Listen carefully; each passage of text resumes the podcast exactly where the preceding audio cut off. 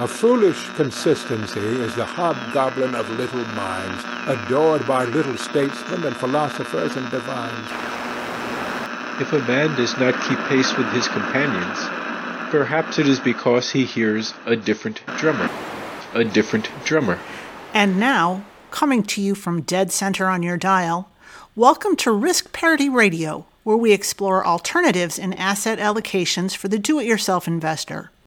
Broadcasting to you now from the comfort of his easy chair, here is your host, Frank Vasquez. Thank you, Mary, and welcome to Risk Parity Radio. If you are new here and wonder what we are talking about, you may wish to go back and listen to some of the foundational episodes for this program. Yeah, baby, yeah! And the basic foundational episodes are episodes 1, 3, 5, 7, and 9. Some of our listeners, including Karen and Chris, have identified additional episodes that you may consider foundational. And those are episodes 12, 14, 16, 19, 21, 56, 82, and 184. and you probably should check those out too because we have the finest podcast audience available. Top drawer really top drawer. Along with a host named after a hot dog. Lighten up, Francis. But now onward, episode 317. Today on Risk Parity Radio, we're just going to do what we do best here, which is tend to your emails. And so without further ado. Here I go once again with the email. And. First off. First off, an email from Blake. And Blake writes Hi, Frank. There's been lots of talk about leveraged ETFs on your podcast as of late. I use them in my own portfolio, so I felt the need to understand their behavior better. You have a gambling problem. I recall you've expressed mixed feelings about them in past episodes and even suggested certain asset classes or implementations may have more merit than others. The way these funds are used seems to matter a great deal. Would you agree that using a leveraged S&P 500 fund to achieve capital efficiency is more defensible than investing at the same nominal value as an un- as an unlevered fund? As I see it, there are two entangled issues that need to be disentangled: the daily leverage resets and the volatility drag.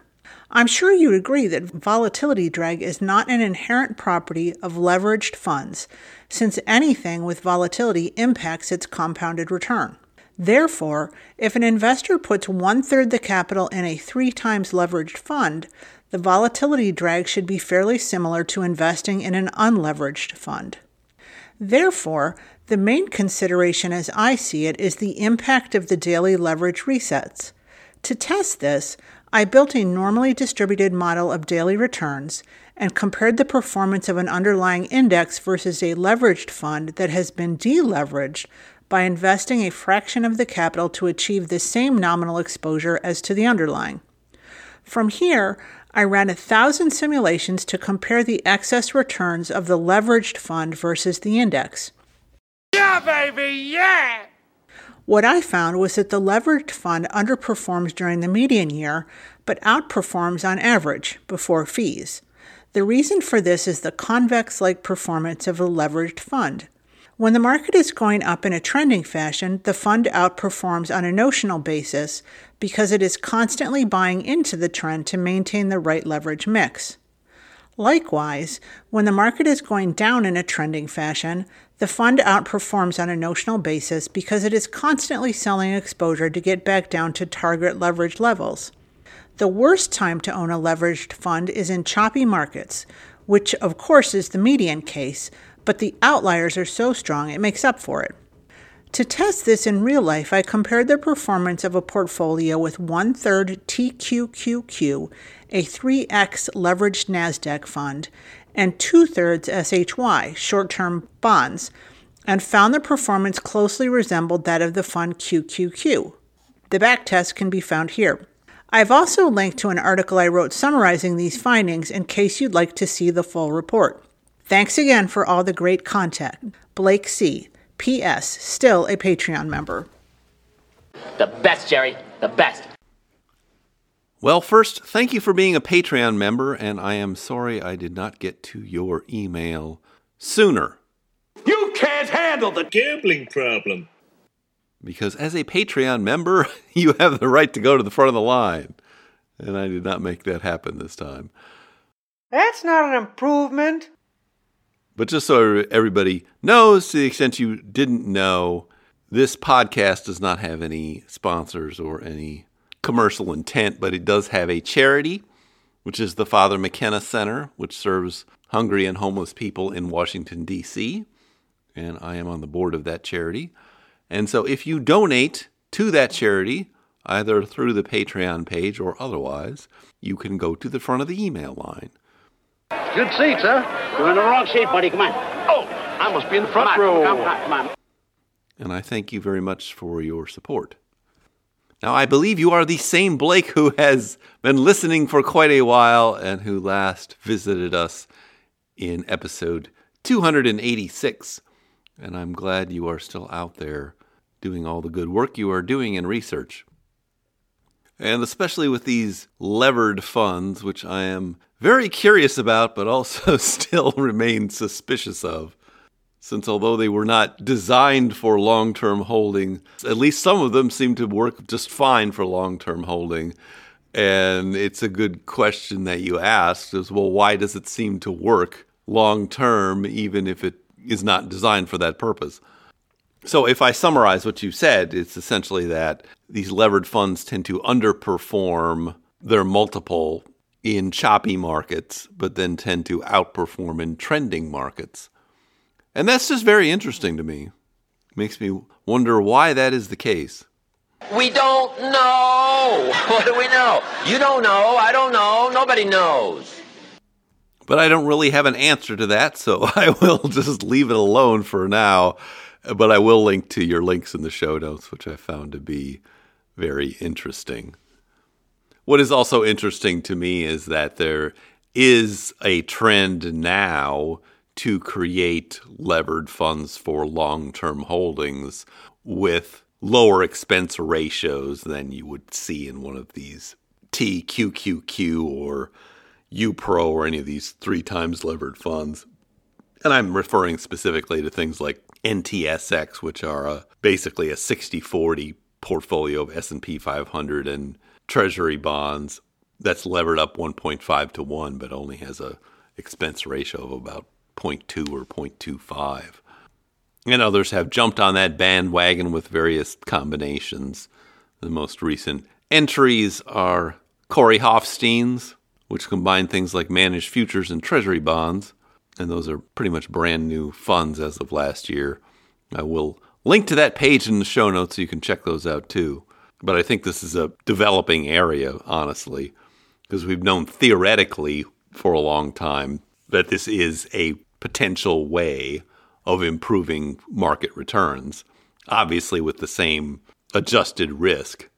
But for people with long time horizons, that could still make sense. And I will link again to the Ben Felix video about leverage in portfolios because I thought that was also very interesting and basically made the case from an academic perspective. Anyway, you didn't really have a question, just some observations and some links. And I thank you for those. And thank you for your email. Well, that, that, was, that was weird, wild stuff. Second off. Second off, we have an email from Brown. We're going to be using aliases on this job. Here are your names Mr. Brown, Mr. White, Mr. Blonde, Mr. Blue, Mr. Orange, Mr. Pink.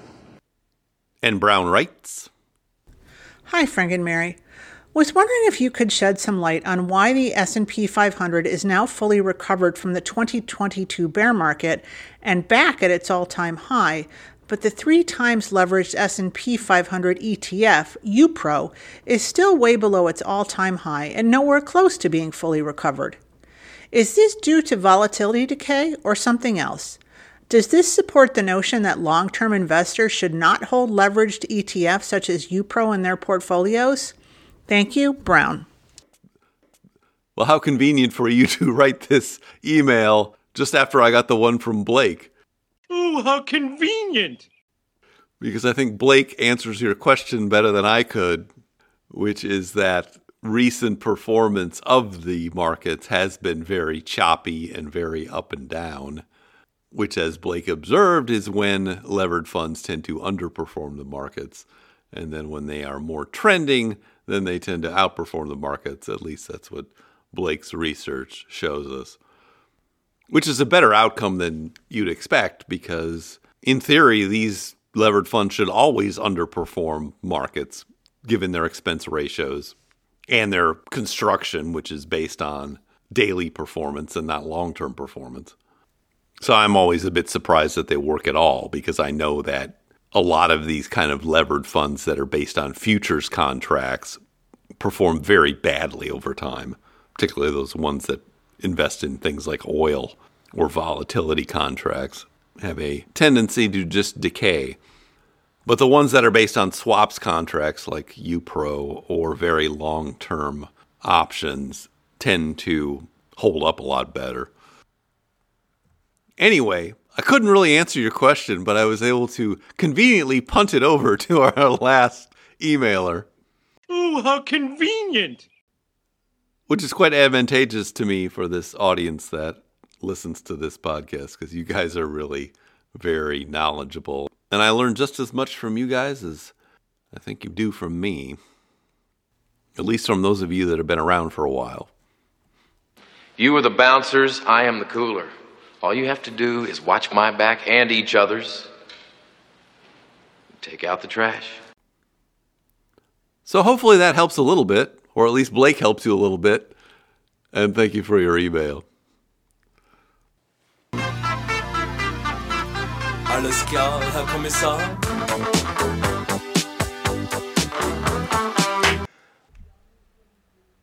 Last off. Last off, an email from Christian. Sister Christian, oh, the time has come. You're the only one to say, okay. And Christian writes Hi, Frank. First of all, thank you for providing such a useful resource to do it yourself investors. I've listened to every episode and have learned a great deal from your podcast. My question today concerns holding gold in a taxable account. My current portfolio is similar in spirit to the golden ratio and includes GLDM in tax advantaged accounts. I'd like to move this gold position into my taxable account in order to move out tax inefficient assets like long term treasuries and reduce my income for ACA purposes. I'm not too worried about the higher collectibles tax rate as this would be a long term holding with few transactions. What I am worried about, though, is the ongoing tax filing complexity. My understanding is that physical gold ETFs like GLDM are structured as grantor trusts, which pass their income and expenses through to the investor. The fund generates capital gains or losses every month when it sells little bits of gold to pay for its expenses, and the investor is on the hook to calculate and file taxes on their pro rata share of these little transactions, even if their number of shares in the fund doesn't change. These same transactions also constantly change your cost basis because your shares represent declining amounts of actual gold, which you need to manually calculate and track as well for any future sales. I'm including links to a recent example tax reporting statement for GLDM along with the fund's prospectus. But looking through forums at places like TurboTax seems to confirm that all of this overhead can be a real nightmare. Like you, I don't think I'd like another job. Looks like you've been missing a lot of work lately. I wouldn't say I've been missing it, Bob. Is holding a gold ETF like GLDM in a taxable account really this complicated when it comes to filing your taxes? Should I be considering any creative alternatives like ETNs, CEFs, gold mining stocks, futures, or something else I haven't heard of for my gold exposure? The absence of taxable distributions from gold is appealing, so I'd love to find a workaround. Thanks, Christian.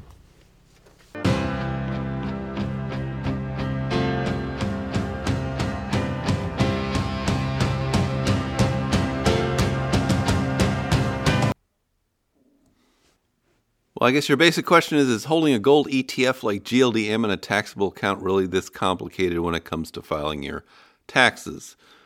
And the answer is no. I've held GLDM both in an interactive brokers taxable account and in Fidelity taxable accounts for a number of years now, and it does not cause any particular trouble in filing taxes. It's interesting. The Fidelity account does report on its 1099 all of these little one or two cent transactions occasionally, whereas Interactive Brokers does not report those on its 1099.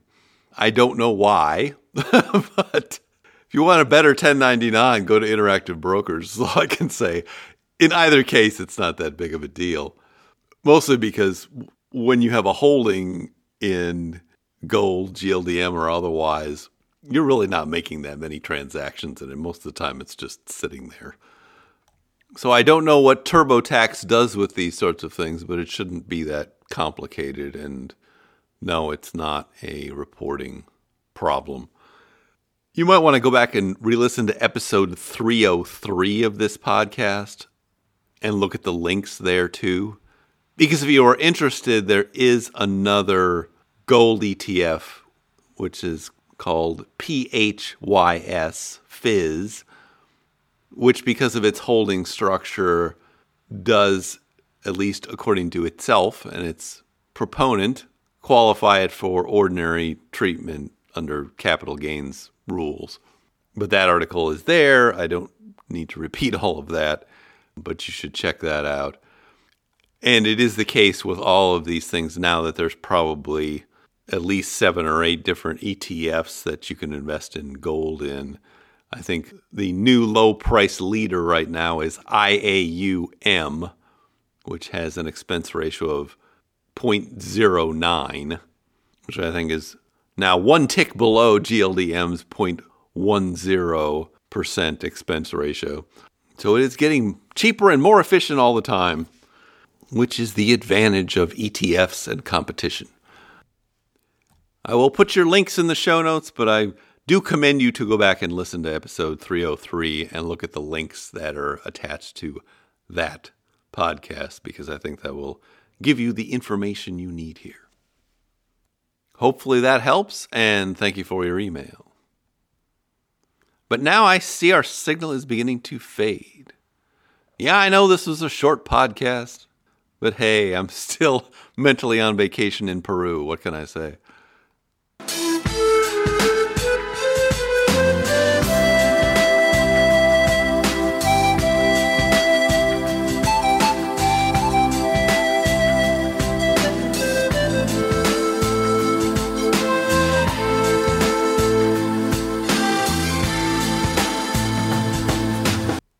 Kind of helpful when one emailer answers the question for another emailer. Oh, how convenient! Anyway, if you have comments or questions for me, please send them to frank at riskparityradio.com. That email is frank at riskparityradio.com. Or you can go to the website, www.riskparityradio.com, put your message into the contact form, and I'll get it that way. If you haven't had a chance to do it, please go to your favorite podcast provider and like, subscribe, give me some stars, a review. That would be great. Okay. Thank you once again for tuning in. This is Frank Vasquez with Risk Parity Radio, signing off.